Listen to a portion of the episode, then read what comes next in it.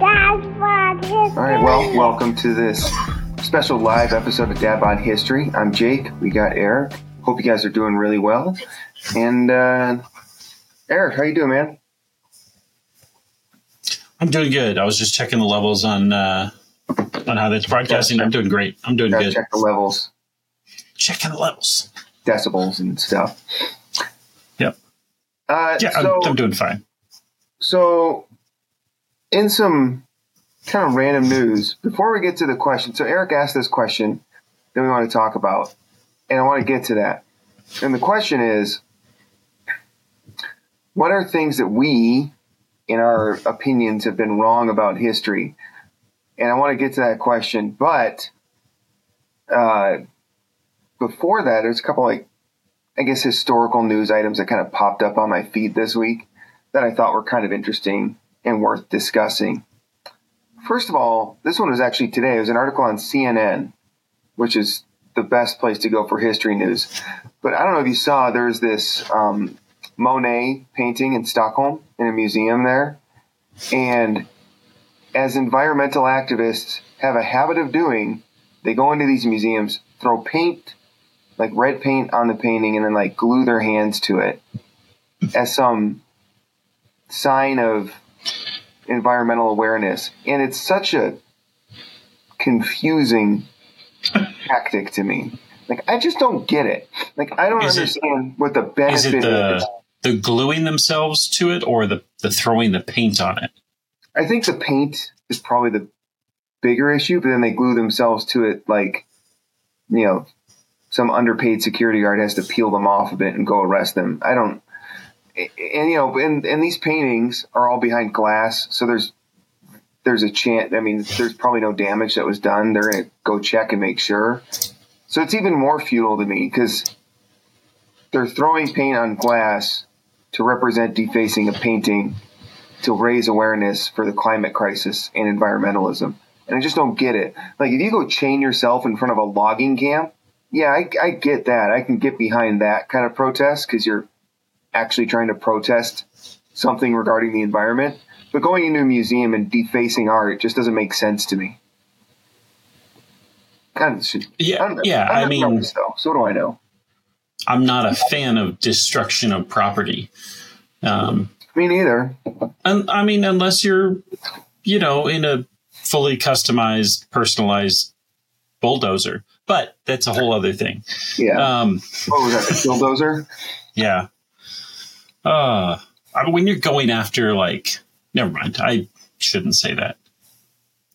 You know I, what I, I mean? just I don't You know understand the effect. So if there's any environmentalists watching, tell me what the reasoning is behind this. Is it just so that people that disagree with you can get angry and talk about it? Like I Well, don't. I think it gets some attention. It does Sure. get quite a bit of attention, but uh, I don't know that it's necessarily effective at changing anyone's viewpoint yeah, but I'm not like climate. oh well they're trying to destroy priceless works of art. I'm going to go donate to Greenpeace now. Like that's never that's never Yeah. been the cause effect of that. It just makes I've- me irritated at environmentalists. Never been moved Ah. to work harder for the climate crisis uh, because somebody defaced property. yeah, I wasn't going to vote for the Green New Deal, but now that they destroyed some art, I'm all about it. Like it just Yeah. doesn't Yeah. make sense. Doesn't make sense. Make it make sense. So that's one. Well, I think that gets into something like the power of art, right?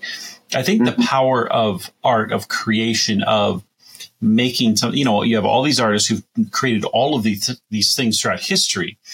Um, those things in and of themselves are more inspiring to Mhm. me to take action for something, right? Mhm.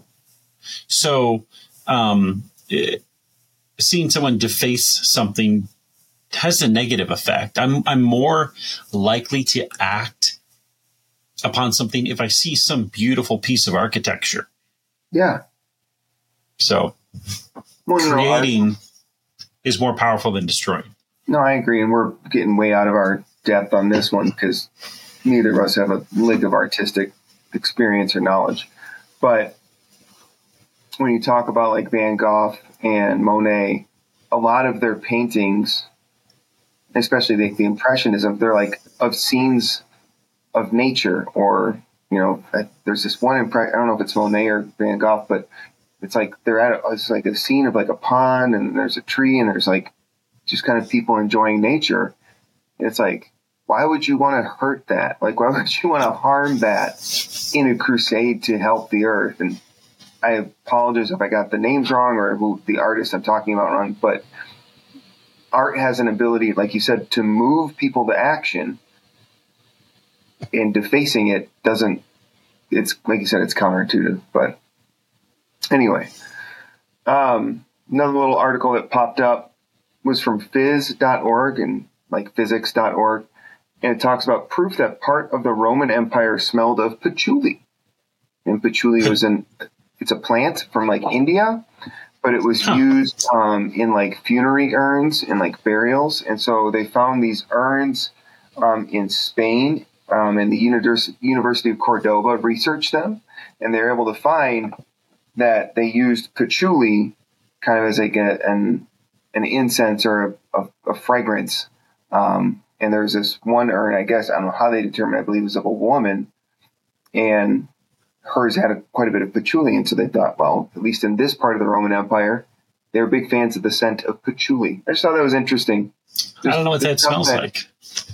I, I don't know what anything smells like, so it's all new and to me. Patchouli, but, you said that's from India? Uh, I believe that's what the article said. It's huh. from the Indian subcontinent, which, if that's true, I'll see if I can find it while we're chatting. Um, it's a bushy perennial herb. And then, anyway, if it is from India, that just again talks about the interconnectedness of the ancient world, right? Because oftentimes when we talk about Rome and the Roman Empire, we think of it as largely isolated from much of East Asia and I guess Southern Asia, if you count India. But if it is patchouli, and if that is from India, then um, I'll check it in a minute here.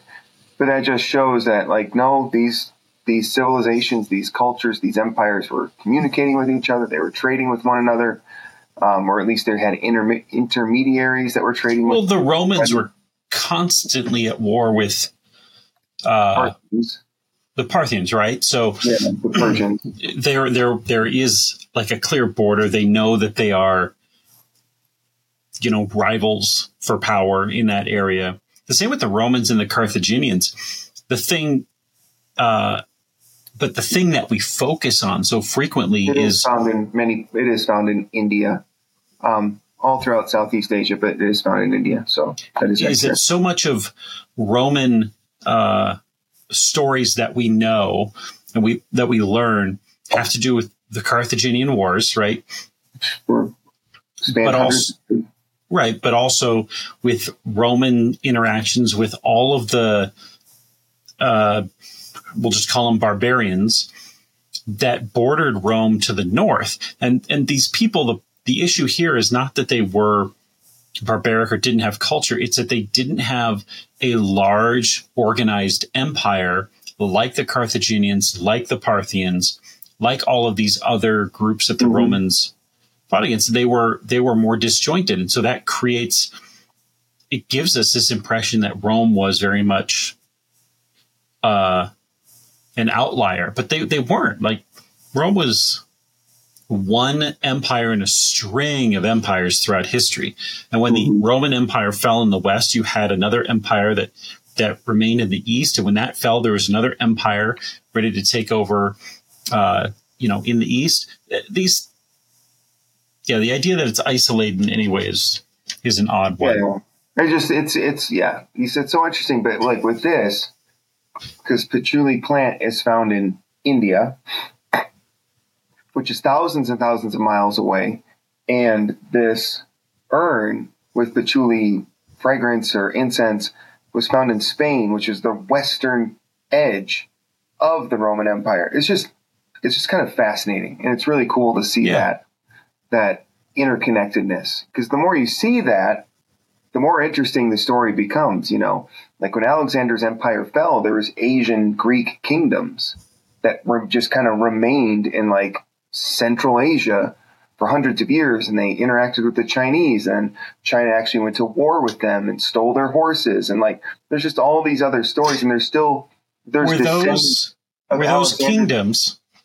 were uh, were they descended I mean obviously from his empire but was there their leaders were their leaders the the local people who had been put were, in place no I believe there were parts of his army that settled there when they stopped expanding.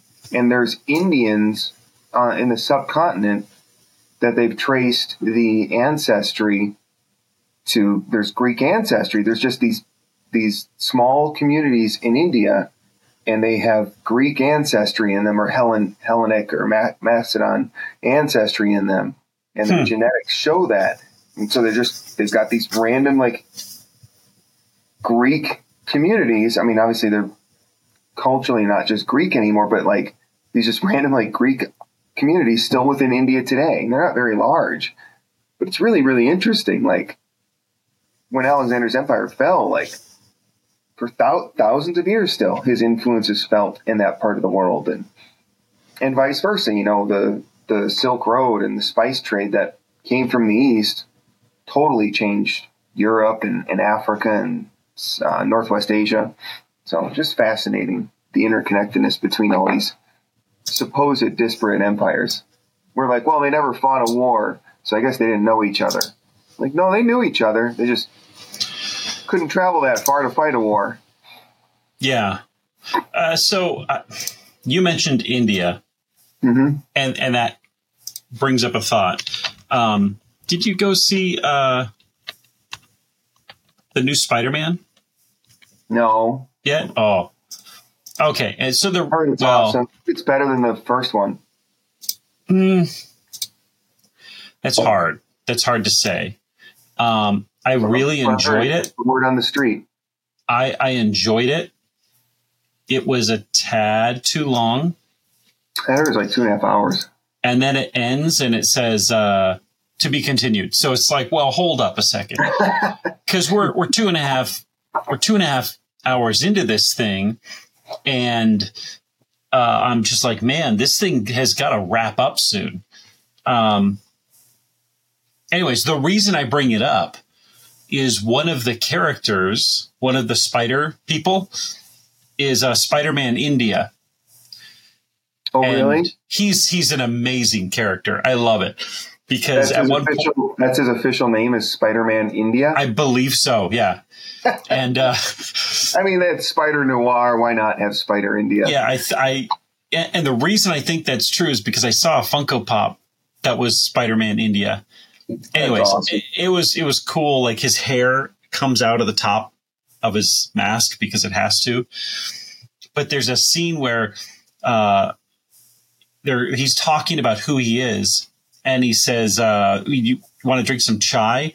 And uh, Miles says, "Oh, chai tea. I love chai tea." He says, "No, it's not chai tea. Chai means tea. That's like saying tea and which is something I've had students of mine say, and now I just call it chai because I'm sophisticated. Nice, love it. But yeah, don't say chai tea or naan bread because it's like saying bread bread. Naan is bread. Yeah, I don't. That makes sense. I guess. I guess. So go see it. It was good. I feel like it was a little long for my kids, my boys. Um, yeah. I'll see it. But I, uh, yeah, I love the first one, so I'm looking forward to this one. The the Transformers film wasn't great. Bumble. See, the thing is, this one is the like the sequel to to Bumblebee. Bumblebee was a good movie. I enjoyed that it, one. Was really good. It was it was a solid movie. I I thought it was going to be bad because the last five Transformers have been bad, and then Bumblebee came out of nowhere and was really good. It was good. Um, yeah. So yeah, this one was a little disappointing. Obviously, they're trying to build this stuff up, and I have no idea what the Beast Wars are, the Maximals. But anyways, I I watched it. So, well, that's good, man. Yeah, I'll yeah. check it out. Um, so let's get into your question. And you asked this what are things that we've been wrong about in our assumptions on history, or we had an opinion when we were younger and we've changed that opinion? And when you asked me this question, and after we talked about it for a bit, I went, hung up, and then I asked my wife, I go, oh, what have I been wrong about in history? And then she had a. Before you said history, she was, get the, yeah, get the scroll. pulled Yeah. out the list. I got, a, I got a couple from her that, that we can go over too. But yeah, I think it's a good question because I think it's good to, one, the more we learn, the more we, le- we, we realize we didn't know. And, but other, it's just good to, you know, as we get older and as we change, our perspective on events and people and places changes too. It should. It those those shouldn't be static. Um, but I'll start off with a light one, and this is one from my wife. When we first met, and we were first kind of seeing each other, we were out at a bar with some friends, and I was started bloviating about how Adonis was this Greek god and he was gorgeous, and I was clearly comparing myself to that. And we always said you're a Greek Adonis. yeah, yeah, It was always the term we used. Yeah. So, but I said he was a Greek god, and she was, he was not a god. He was a mortal. And so she very specifically pointed out how wrong I was, and this is why I shouldn't drink and talk history because I very often get embarrassed by my wife as a result. But that's that was one thing that I was just flat out wrong on as far as my knowledge of history. And I I was right. Just there's you know there's an outside influence affecting my my recall on that one. So there you go. That's one. Yeah. And then the other one you mentioned when we brought up the topic was the Civil War, man. What was it all about, Eric? Well, you know, looking back on how I've seen history and understood it, you know, when we were when we're young, when we first learn about something like the Civil War, it's so common for us to say the Civil War uh, was about slavery, and then as you get older and as I got older, I got to the point that I said, and even taught in some respects, the Civil War was not about slavery. The Civil War was a, um, it was a war of the states' rights, Yeah. right? It was a war about these other big issues, and it wasn't just slavery. And and now the mistake there is coming back to that and saying, uh, we have to separate a few things. The war correctly was not about slavery. The war was about preserving the Union. Yeah, at least the first two and a half years of it. Right. Yep. The secession was about slavery. And we know it's about slavery because the states wrote it into their con- their new constitutions when they formed a confederacy that this had specifically to do with slavery. You don't name an institution like slavery unless that's one of the reasons you're you're breaking away. Um, and we have a comment here. It wasn't like we have a comment here that the right to have slaves. Yeah, it is about the states' rights. So when you say it's about states' rights, you're not wrong, but you're kind of obfuscating you're what missing right you're talking about. that sentence, right? Like, oh, it's about states' Yeah. rights. States' rights to do what? And well, to own slaves and to perpetuate the institution of slavery. You know, and, and like you said in their secession documents, it wasn't like once or twice. Yeah, Like, I it think- was. It's like dozens and dozens of times. I think South Carolina's had it like the word slavery in it 87 times or something. Some Yeah. ridiculous number. Like in every single state that seceded, I'm pretty sure every single secession document they had talked about slavery. And Right? so yeah, and so you're you're ab- we're able to say the war wasn't about slavery. That is correct when it started. The war was about preserving the union. It'll Yeah, I become mean, had the about South seceded for anything, Lincoln was going to marshal an army. Yeah, if they And- seceded because uh, they were going to prevent them from using Freon in their cars, the war wouldn't have about, been about Freon. It would have been about preserving the Union. Well, So- yeah, or, or like uh, about taxes, right? Because that's why the colonies Right. declared independence. So let's say the South seceded because they didn't like the tariffs that the, the North was imposing and was hurting their economy. Well, Lincoln still would have marched, marshaled an army and still would have declared war on the South to preserve the Union. Yeah. Yeah, so Right. the war is about something other than what secession was about. Mm-hmm. And secession is very clearly about slavery. It happens as a as a response to Lincoln being elected because Lincoln is a uh, is a threat to the institution of slavery, even though He was yeah, he wasn't an abolitionist, but he was No. anti-slavery. he was uh, we'd call it the free soil movement. Yeah. right? Didn't want it to spread. So I was wrong for much of my life in saying, oh, it's just about states' rights, Mm-hmm. because the whole issue was grounded in slavery and had been grounded in slavery for decades. Yeah. I mean, even Thomas Jefferson said, uh, this is going to be an issue that is going to come up later, but I'm going to leave it to the next generation to solve it. yeah, a lot of the early founders were they were and he was hoping that it would die on the vine, so he was speak. worried actually that it would come to something like the Civil War, and I guess he was right. Um, Mhm. So, you know, as I unpack something like slavery and the Civil War, we go from these simple statements of the war wasn't about slavery or was about slavery to it's so much more complicated and nuanced uh, to the point that is every Southerner um, a friend to the institution of slavery? Uh, you know, maybe not intentionally. Is every Northerner, um, you know, seeking to abolish slavery? Is every Northerner a hero? No, No, not not. necessarily. So we get into these, you know, we have to generalize in many places, but we have to be able then to to look more closely at those generalizations and start to to see the Yeah, I mean, detail there's- that's actually there's- there. there was plenty of business interests and political interests in the North that were totally fine with slavery continuing continuing in the South. Um, in addition, there was absolutely abolitionists in the South, and when the Southern states seceded, there was communities within the South that rebelled within the South. West Right. Virginia. Yeah, West Virginia.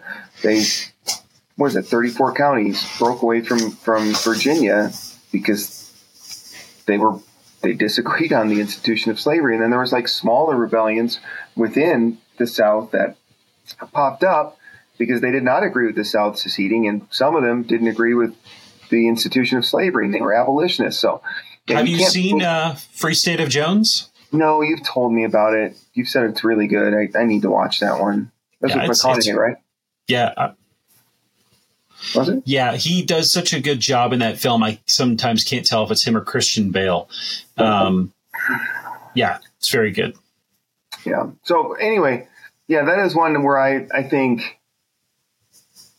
maybe it was at college or shortly thereafter where I was on that. Well, it's a states' rights issue, but the more I read, I'm like, yeah, that's what they say, but the only right that they were really focused on was Yeah. the right of owning slaves, and so it was a weird process going through that because I was in the same boat as you, and and then over time I said, well, no, it's not it's not about states' rights, or at least not in the way that it's being painted. Um, so, anyway, But again, yeah, I you know, it, it's also separate out, separating out the war from secession. They're two related but different things. I mean, you could say there wouldn't have been a war without a secession, which is Right. also true. But Lincoln's intent, and he was very vocal about that, was preserving the Union at Yeah, all and- costs. So the said- oversimplification of it is the war is about Yeah. slavery. yeah, And that's the simplest explanation or description we have. Mhm. If you have to say one sentence, describe it. Oh, Yeah. Yeah, no, that's a good way to put it. Um, so another one that I thought of was maybe it's a little controversial. America won World War One. When I first learned about World War One, my presumption was that had America not entered the war, the Allies would have lost. that was World my War. One, the World War first One. one. Uno, yeah. The first Great War. And because once they entered, then about a year later, Germany lost, right? So I'm like, well, obviously America is the reason that happened. And I'm not going to say the Americans didn't contribute to the victory in World War One. They absolutely did, and their manufacturing alone and their industry was a big part of that too. But I think Germany at that point was going to lose anyway. Mm-hmm. It was just a matter of when, because by that point they were starving. Um, they lost millions and millions of men. They've gone through a really hard winter. I think it was called the Turnip Winter. Um, and France and England, you know, they held and they were getting better and better and better, and Germany was not. The the the advantages Germany had at the outset of that war, they no longer had by the end of that war.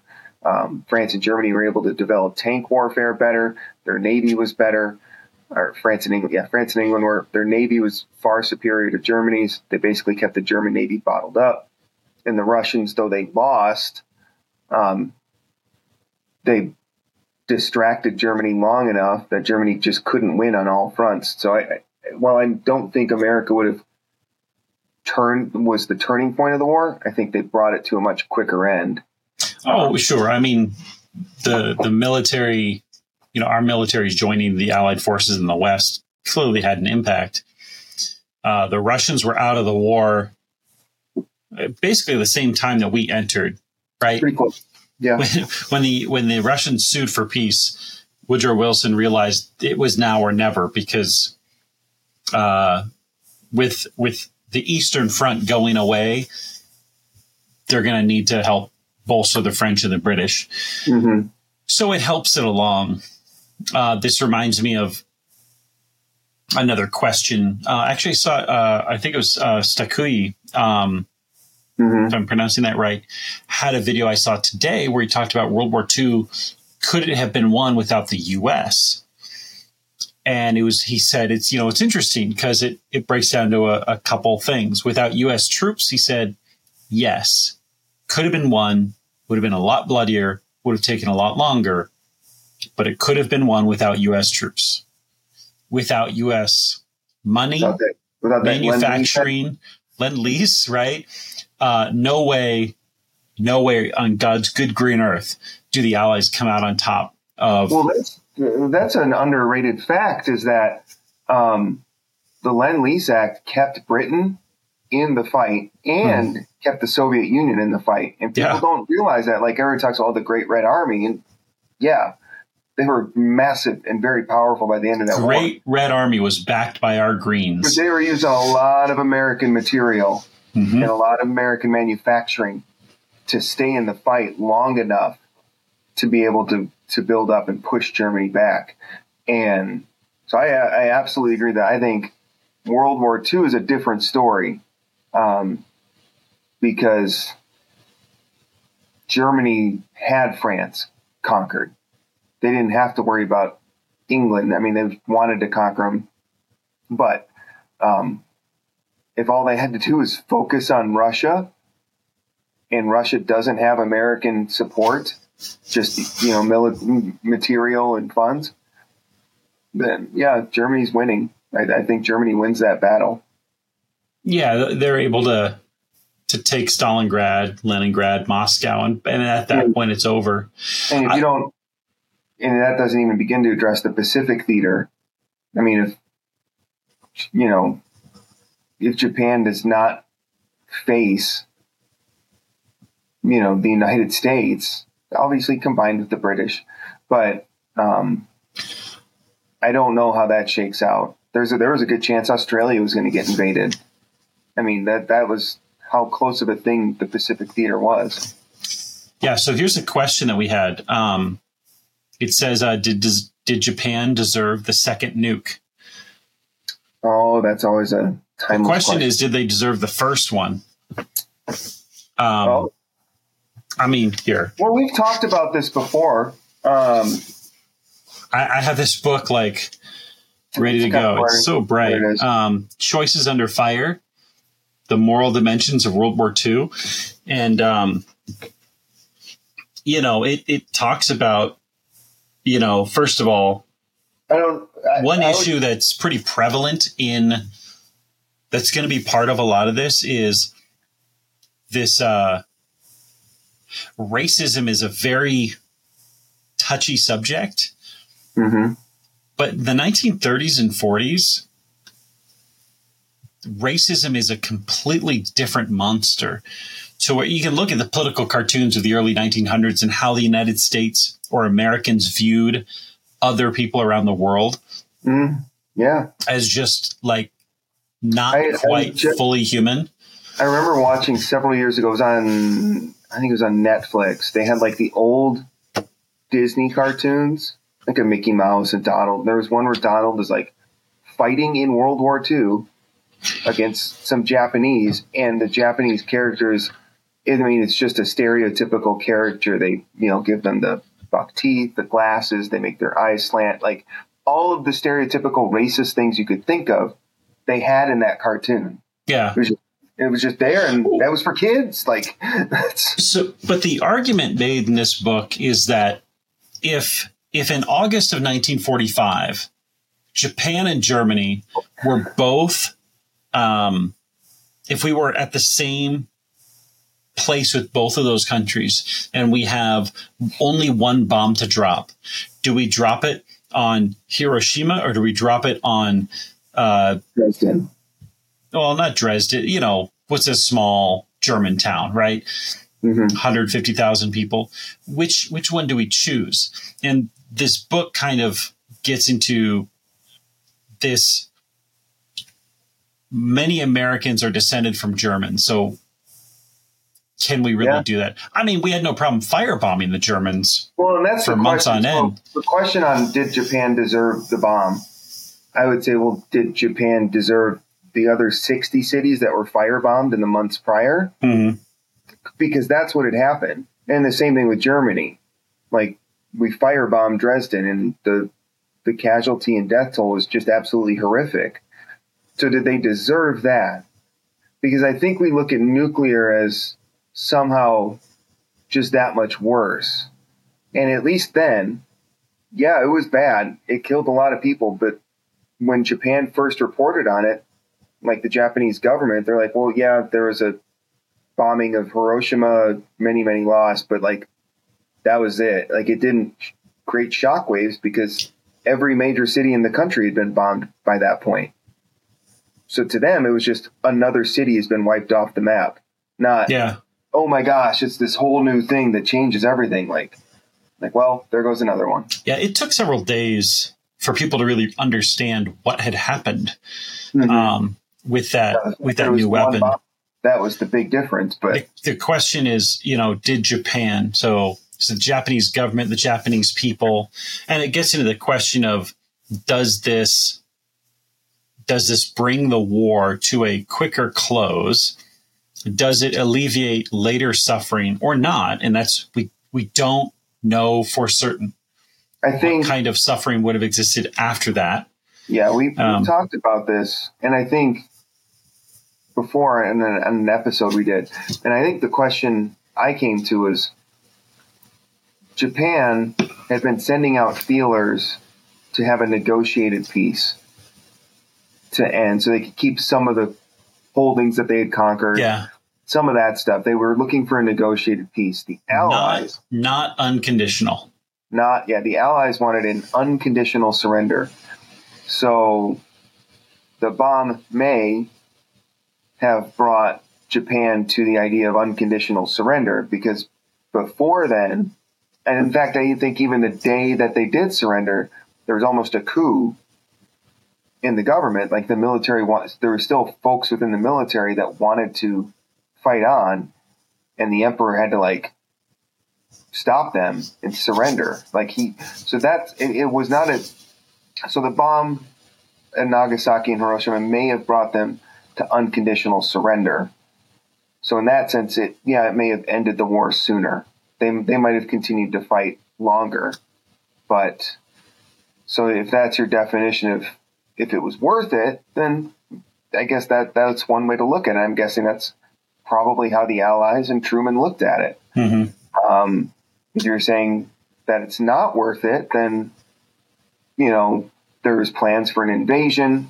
Um, which would have been a lot of American troops that have died, um, in addition to a lot of Japanese troops and civilians that also would have died. Um, so it, it, depends on how you look at it. And I don't. The older I get, the less I feel certain about absolutes, and this is definitely one of them. Right. I guess in my, if I was the one making that decision, I might have dropped the bomb. Like, and I, I don't know how I feel about that, but that's. Yeah, I mean, we make hard choices sometimes. Yeah. I'd say that um, if you're looking at should we have dropped these bombs? Was it a good thing to drop the bomb? I don't know. You know, know people often right. say, "Well, hey, we're just trying to do it to, um, you know, scare off the Soviets," and I think that deserves time. That deserves a good discussion because if you say us dropping the bomb on population demonstrates not only our capability but also our willingness to do what's necessary here, whether it's necessary or not. Mm-hmm. And I mm-hmm. think ending the war in that way puts the Soviets on notice. To oh, I, understand, I absolutely think that was a factor. You, the, you, the Soviet place in the world is not on top. Well, and there was a very real threat that the Third Army and the Red Army were going to meet. Like Patton was champing at the bit for it. Yeah. And that would have been hundreds of thousands, if not millions of more people yeah. dying. You know, and, and if you look at it from that perspective, you can see the rationale that was going through Truman's head and the Allies' head when they're like, do we drop this and end it as soon as possible? Um, and if that was their rationale, I get it. But I also get, you know, other people have made compelling arguments. Well, they didn't have to drop it on a population center. They could have just dropped it somewhere where it was not populated, and that would have scared the Japanese. And it may have, I don't know. Um, and it still would have shot across the bow to, to Stalin, saying, hey, why don't you take a break? Um, so those are all valid points, and I, I don't necessarily disagree with them. But I think in that moment, I see why Truman and the Allies made the decision they did. So there's whether another... I like it or not, I, I, I can see it there's a good question or comment here. Um, this person says, uh, "Think of bomb dropped in major U.S. The conversation changes." And sure. I'm thinking about World War II. Um, there was outside of Pearl Harbor, there was only one attack, and it was like one bomb that was dropped near Portland or in Seattle or something. Yeah, and the Japanese had a very small like reconnaissance fleet yeah. force that like went to the Aleutian Islands and. But certainly, Americans on the home front had a completely different experience Absolutely. of World War II than people in Germany or Britain or France or Japan or Russia. Uh, yeah, the conversation changes if, if a bomb gets dropped on the U.S. You know, Germany and or France, France, England, and Russia all lived through intense bombing campaigns.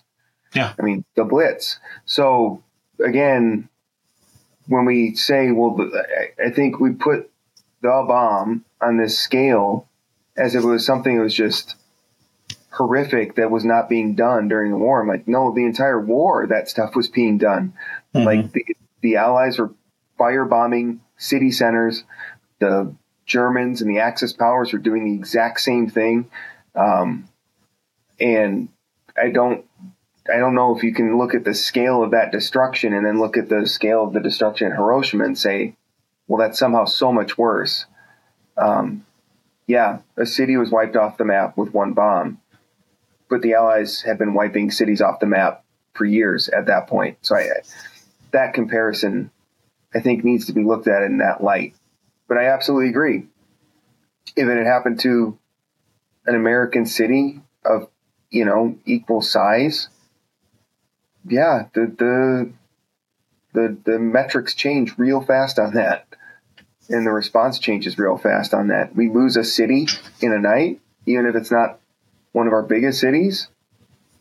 You, you absolutely believe that Washington is going to do some serious thinking on how to respond to that. Yeah. But if you, but if it's one city, that's the thing. If at this point, that's a, because this is where Japan was. They'd already lost 60 of their major cities before the bomb in Hiroshima.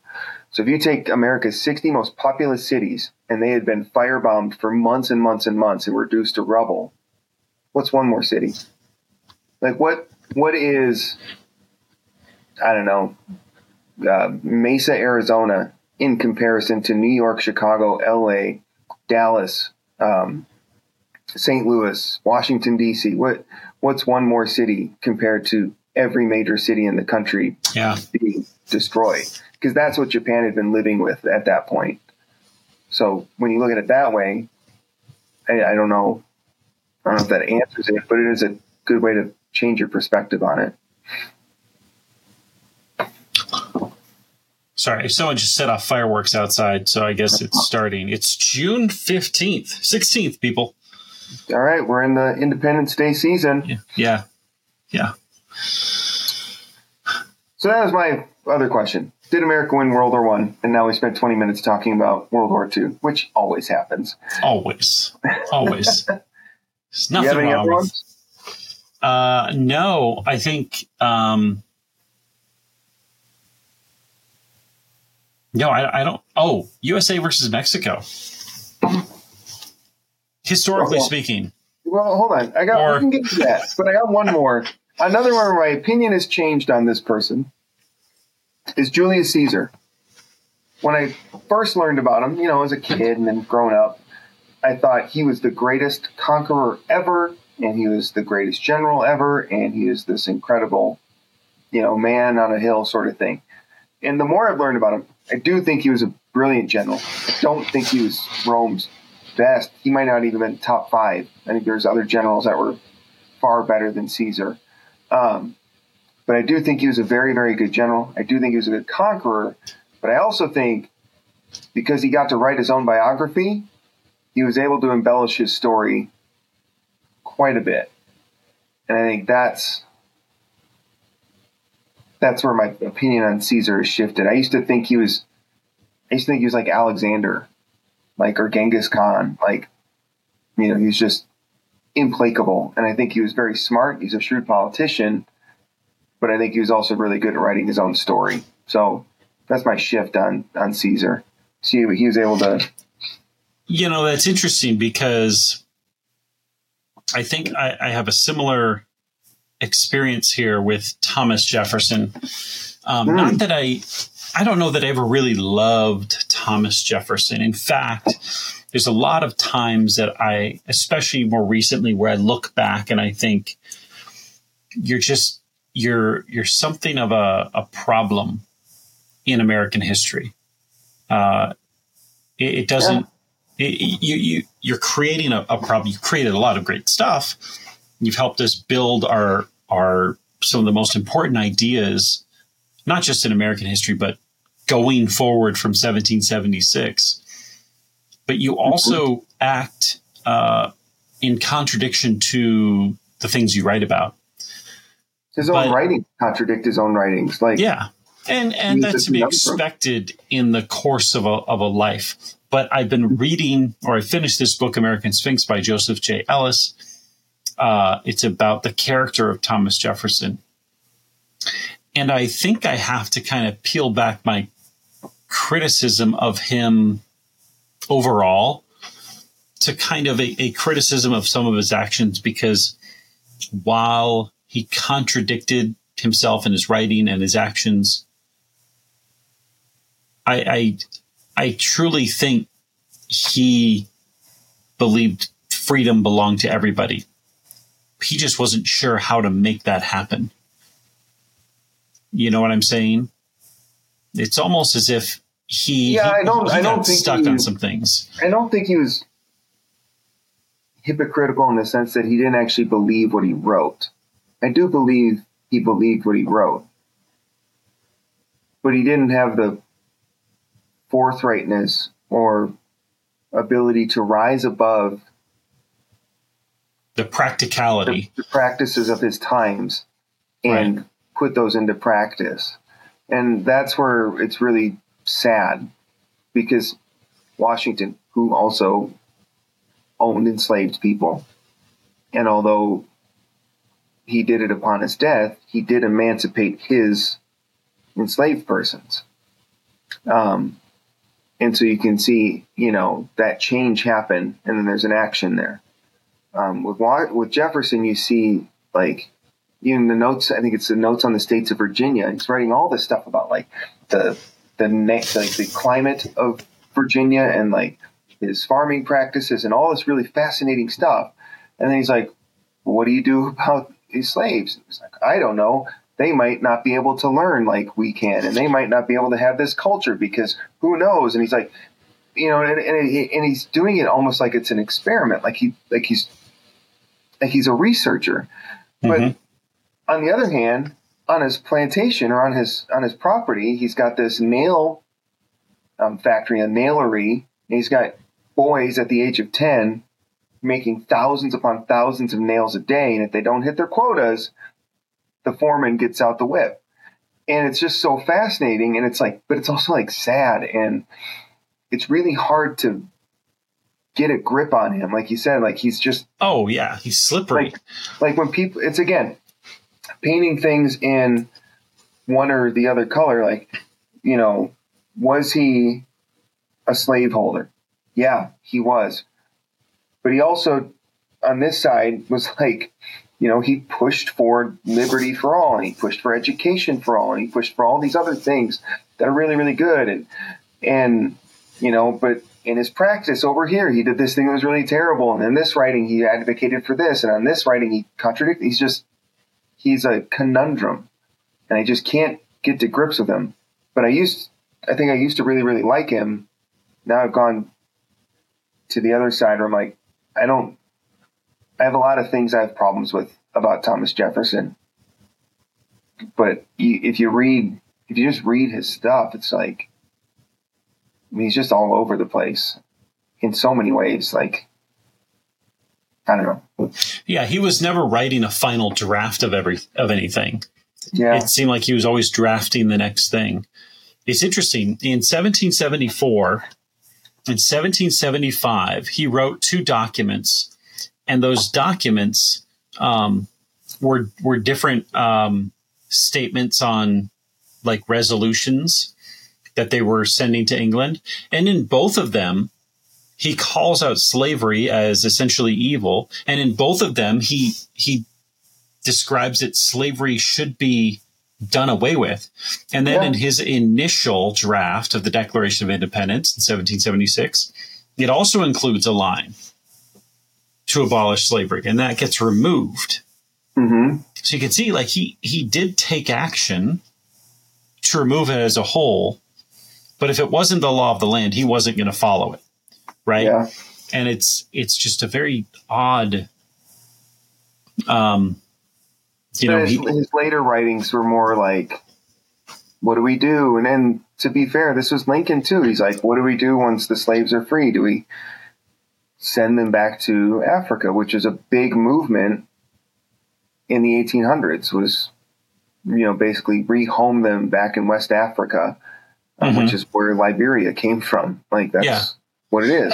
It's uh, it's fascinating that Thomas Jefferson would have that perspective. He'd be looking at these people that he owns, saying, "I'd like them to be free, but I don't think that they can learn or assimilate to our culture." And if mm-hmm. they can't do those things, it, it's not going to work out. And he's right about that. If people don't learn and they don't kind of assimilate to culture, you're going to have trouble the thing was he was he was dealing with people who were not being given the opportunity to assimilate into a culture and were not being educated. Exactly. It's like you you understand if you're running an experiment, you do see the variables here, right? You do see the difference between these two groups. Yeah, for, that's maybe what it is. For as smart as he was and as intelligent as he was, he had this blind spot. Mm-hmm. I think when it came to slavery, the institution of slavery. And maybe that blind spot was a result of money because he also wrote it extensively about how profitable it was not to have enslaved people make or work his fields, but to have enslaved people have kids. Mm-hmm. he wrote to Washington about this, like how profitable it was and how he could make 2% a year just on having them have kids and then selling them, basically. And so that's, I think, the, the weirdest, most distressing part is like, you can see he wanted to do the right thing in some respects, but then you also see this huge blind spot. And in other parts, you see this just abject cruelty and how severe he could be with with the enslaved people on his plantation. And so he's a, you know, that's why you don't. That's why you don't worship men. You don't right. idolize. We don't. We shouldn't idolize the people in our past because if you do, you're going to set yourself up for some real disappointment. And so there's one thing that I really enjoy about the monuments in Washington. When I do look at them, I see them as something of a these sacred structures, not quite sure. temples, but they're temples to something. They're not they're not temples to the men. Lincoln and, and Jefferson both have statues inside of them of the men. I don't think it's there to worship them because they also have something else. They have words on the inside of those monuments. Mm-hmm. And I think it's the ideas that we should uphold. And, and the statue is there. It's like this man is the one who provided these ideas for us. Here are the ideas. These things are worth knowing. And it's worth knowing that this guy wrote them. Yeah. Same thing with Lincoln Memorial. It has the uh, Gettysburg Address and his second inaugural address, mm-hmm. both of which are powerful things to read. Yeah. And to understand that if nothing else, Lincoln was a, was a vessel for these ideas that. Well, and Frederick Douglass talked about the, you know, his relationship with Lincoln and, mm-hmm. you know, the problems he had with Lincoln. Like, we can't look at Lincoln as the savior, although I'm, I think he was absolutely the right man for the right time. He, was not perfect by any means. And, in some part, some respects, if were it not for Frederick Douglass, you know, Lincoln would not have become the abolitionist that he became, and the course of the end of the Civil War could have been very, very different. So you can't deify Lincoln either, you know, just because he was the the great emancipator, um, because he was not about that at the beginning of the war, as we mentioned earlier. He was anti-slavery. He was always anti-slavery, but he was by no means an abolitionist, at least at the beginning. Um, any other questions? Or you want to get into the recap of the Mexico-U.S. game? Yeah, I want to talk about that. That thing was wild. Did you it get a chance wild. to watch it? Oh yeah. Oh, I, and awesome. I, I I barely knew it was on. I saw that it was going to be happening. I'm like, oh, I should watch that. U.S. Mexico, it's got to be good. But it was Nations League it's kind of like it's not that big of a deal. But is it a World Cup qualifier or is it not? No, it's. I don't know anything anymore. I don't know any of these tournaments. So Nations mean. League is in your conference CONCACAF.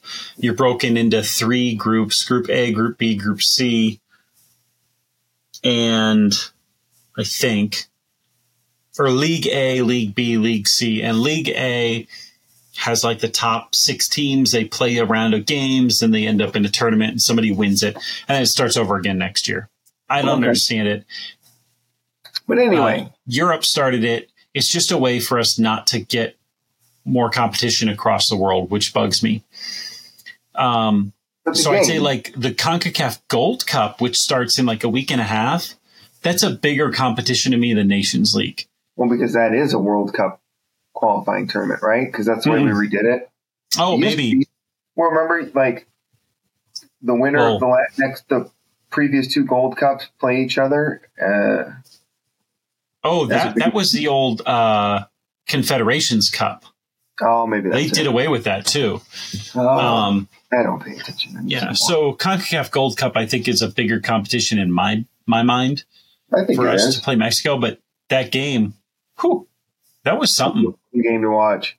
Like I've watched a fair amount of U.S. Mexico games, and the the the thing I hate get so frustrated with America is they just don't score a lot of goals. like they just don't. They're always they winning one 0 maybe two one. Like, and to see them, especially with Pulisic, just pour two in before the half and after the half, and then they got that third one for fun towards the end. Like that was fun. Like it was fun to see the United States not just win a game, but dominate it, and they they dominated it. But those fights were wild in the second oh half. gosh, Like they were down nine v nine at the end, like that. That I, I was hoping it would open the game up a bit. You sent me where the ref is like breaking it down. He's like, "Here's where I think the mistake happened. Oh, when the 19 from Mexico headbutted Reyes or Reyna, is that what it was? Just Oh, clocked. it just yeah, just going for the ball, no card. Hard. They didn't give him a yellow card. It's like, like, are you surprised? And then that just blatant trip. They got that guy. Oh card. yeah, Kenny got thrown out, but like it got nasty. Yeah. So U.S. is down. Well, McKennie and I don't know who the other guy is that got carded. They won't be playing on Sunday. Just frustrating, but yeah, that was a fun game to watch. Like it's just fun when we're playing loose and, and and so going into the Gold Cup here, which starts on like the twenty fourth next Saturday. Mhm. Right now, there's there's um like preliminary games. There's like four spots, I think, three spots that haven't been determined in the groups. There's waiting on this tournament. Yeah, and so it's all the really tiny countries Guadeloupe, Guyana, and Grenada, Suriname, Puerto Rico. So they're all waiting to get themselves in, after which the United States will have its fourth or its third opponent in its group, which right now its group is Jamaica, which is, you know, that's They've something. given us fits in the past. Trinidad and Tobago, which has also given us fits, including know, preventing us from going to the World Cup. we might not get out of the group, Eric. I good. know. Uh, yeah, it could be tough. Group B is Mexico, Haiti, Honduras, and Qatar. Uh, Group C, Costa Rica, Panama, El Salvador, and some other country. Group D, Canada, Guatemala, Cuba, and some other country. So, I, yeah, I, I enjoy the uh, the Concacaf Gold Cup. Yeah, that would Such be a- fun to watch. Yeah, It's it's interesting also because news broke during that game that Greg Berhalter yes, came back as the is coming back as the coach because his contract ended at the end of 2022, and the United States national team basically said, "Yeah, we're going to see if we can find someone better." Well, That's and also with uh, Well, there's that whole allegation too. the the the the Reyna family family making their accusations, and of course, uh, is it Gio, the uh, the the kid who played, uh, got left off that, or he he didn't get into games during the World Cup, so they made their accusations, and it's like, well, that's gonna be messy. If you're Reyna and you see right before the game that Berhalter is coming back, are you thinking, oh, I guess I'm not playing the next four years? I don't know. I hope not because he's good, but I guess Pulisic likes Berhalter, so Yeah, maybe that's maybe that was part of it. Is that you want to make your captain happy? Yeah. I don't know. I mean, I like Berhalter. I think he's been pretty good. Um, I think he's better than Klinsmann was. I don't. I think Klinsmann was a lot of hype, not a lot of substance. But you know, we didn't have a very good World Cup. I mean, that, that's what it came down to. We just didn't. I mean, we, we won a couple Gold Cups, you know, with Berhalter, which was good. But hmm you gotta you gotta do better than just making it out of the round robin stage yeah. and we just can't seem to crack that anymore and I don't know yet. I assume that we are automatic qualifiers for the next World Cup, but I don't know if that's that's for is the next sure. world cup 2026. It's Some in the United? States, baby, oh good and Mexico and Canada. I don't. oh yeah they did that joint bid yeah, it's that'll across an entire continent. that's how we roll So any games in phoenix no, it was left off. it's a shame I don't know why they do that anyway Um, so, yeah, right now, uh, I don't think. Oh yeah, Canada, United States, and Mexico have all qualified for the 2026 World Cup. Guys, look at us. I'm just curious what uh, the qualification for CONCACAF is going to be then, because three countries are in. Um, how many do we get? Uh, six. I think we get six. Six and two thirds. What? Okay, but although it's because that work. Uh, but I mean, the United States and Mexico were probably going to make it in anyway, and Canada yeah. is not terrible. So I, I, mean, I know they're automatic qualifiers, but let's be honest, they were those probably, three will make it. Yeah, they were. They were going to make it anyway. So the rest of CONCACAF can fight over the last three spots. Hmm.